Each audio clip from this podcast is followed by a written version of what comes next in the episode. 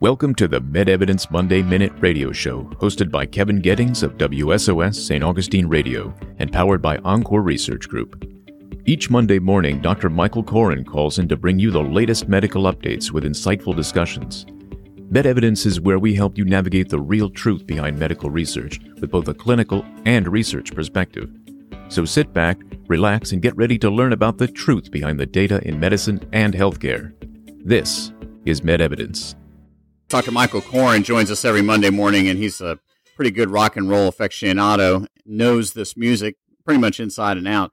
I- have always found that people are either uh, lovers of the Monkees or they really are not big fans at all. There's like no middle ground. Where where do you land, Doctor? Oh, I like the Monkees. They have a, a fun sound. Actually, one of the more interesting things I read about the Monkees came out in the in a St. Augustine paper recently talking about how the, the Monkees were touring with Jimi Hendrix in the 1960s. Did, did you read that piece by, no, by chance? No. And uh, you talk about strange bedfellows. uh, it, it, you can imagine it didn't go particularly well since the demographics of the people who followed the Monkees and who followed Jimi Hendrix were quite different. But they actually toured together and actually played together in St. Augustine. So that that was an interesting piece of medical trivia, uh, yeah. musical trivia, excuse me, before we get to medical trivia.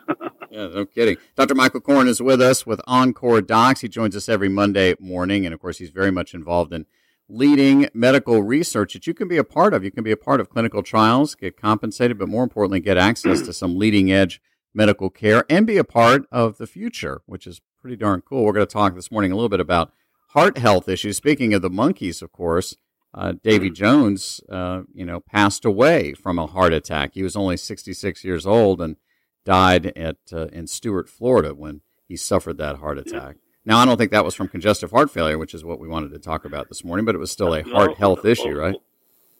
Well, rock and roll is tough on the heart, Kevin. yeah, no kidding. Although the that pig heart for Mick Jagger seems to be doing pretty well.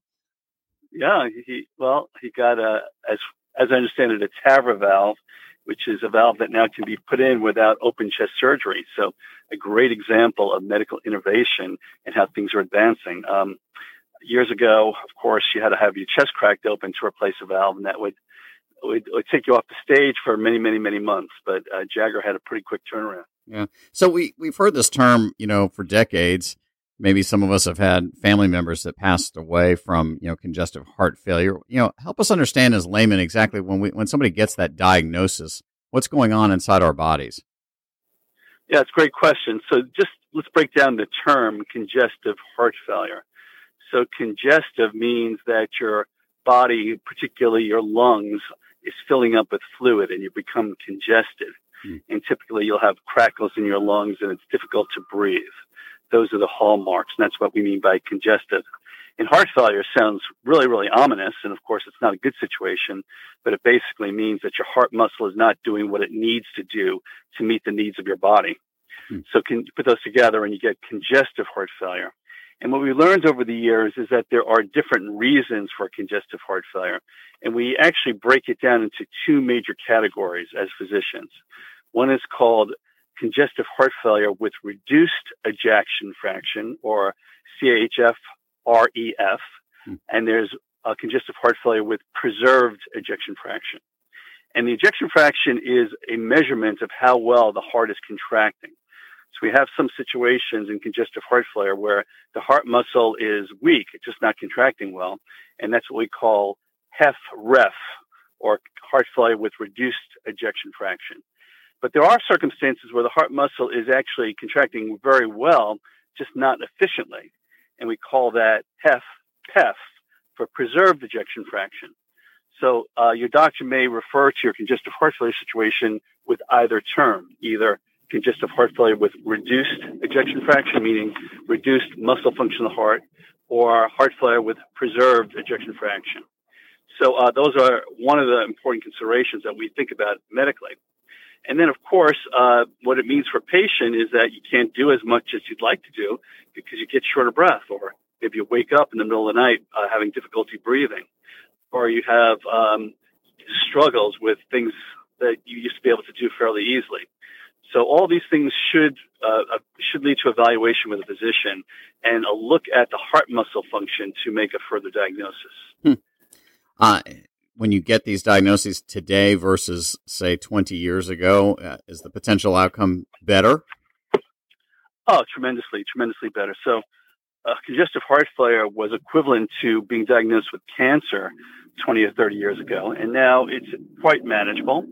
And in fact, some people with congestive heart failure can experience a complete reversal of their symptoms and their underlying disease. So uh, the whole biology of congestive heart failure gets pretty complicated. But one of the ways of thinking about it is it can be triggered by a number of different conditions. It could be hypertension. We call it a hypertensive cardiomyopathy, where over time the heart muscle gets very thick and inefficient because of the effects of blood pressure. It could be related to coronary artery disease, which are blockages in the arteries that can damage the heart or make the heart uh, operate less well efficiently than it should. It can be related to the heart valves, like Mick Jagger, where the valves are either blocked or leaking, and that leads to problems with the heart muscle over time. And then many, many other things, a whole laundry list of things that can affect the heart muscle function. So a good physician will help a patient identify the underlying issues and then correct them. Once again, that's Dr. Michael Koren with Encore Docs. Learn more by going to encoredocs.com. Speaking of clinical research, if people have a heart condition, including AFib and the like, uh, there are opportunities for them to participate in clinical research with Encore Docs, correct? Absolutely, absolutely. In fact, so getting back to the diagnostics of congestive heart failure, uh, one of the issues is to identify problems when they're very early on in their genesis. And uh, this is not only for humanitarian reasons, but quite frankly, it's also for financial reasons. Because hospitals right now get penalized if they have a patient with congestive heart failure that was in the hospital that needs to be readmitted to the hospital. So hospitals now have a lot of incentives to identify people with congestive heart failure, treat them, and then keep them out of the hospital. So, for example, right now we're working with monitoring devices that people can use. One of the neat monitoring devices that we're using is, is fabulous. You basically just talk into your phone, and the phone uses an AI algorithm then to determine whether or not things are getting better or worse for you with congestive heart failure. The other thing about uh, research is that you don't need any uh, insurance, uh, medical insurance, or uh, any resources to get involved in our programs because they're provided free of charge.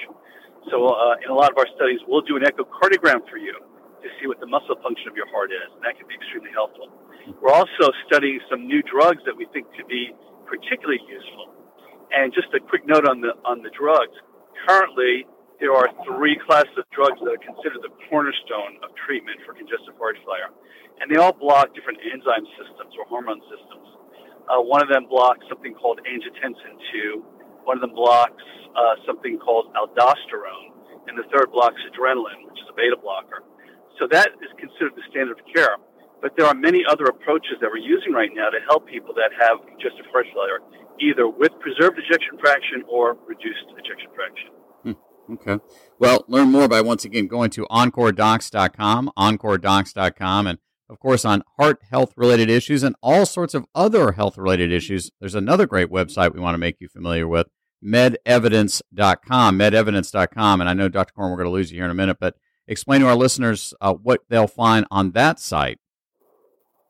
MedEvidence, MedEvidence is our platform to share medical information with the world it's it's geared towards lay people, but uh, physicians are telling me more and more that they enjoy the podcast. And really, what it does is it helps you understand a medical uh, medical situation through dialogue between physicians. So instead of just having a, a physician or somebody lecture to you, you actually learn a lot more when you see the give and take between two experts. And we discuss whatever the issue is, and you can see that issue from all sides and get an objective view of how to deal with that issue So we like to call it uh, the truth behind the data. So instead of going to Google and just getting some information that's trying to sell you something, you'll actually learn about the particular issue and then hopefully be able to make a decision that will benefit you and or your family. Yeah. It's a great website. Highly recommend it. Uh, in addition to all sorts of content from Dr. Koren, podcasts, and the like, uh, there's just great information that you can trust as opposed to just trusting whatever you find on the internet. So go once again to medevidence.com. That's medevidence.com. And if you think you might want to participate in some leading edge medical research, you can do that right here in St. Johns County with uh, offices for Encore Docs at UF Flagler Hospital. Go to EncoreDocs.com, actually right next door to UF Flagler Hospital, EncoreDocs.com. Well, Dr. Koren, thank you very much for your time. We appreciate it, and we'll talk with you again soon. It's always a pleasure, Kevin. Have a great week. Thanks for joining the MedEvidence Podcast. To learn more, head over to medevidence.com or subscribe to our podcast on your favorite podcast platform.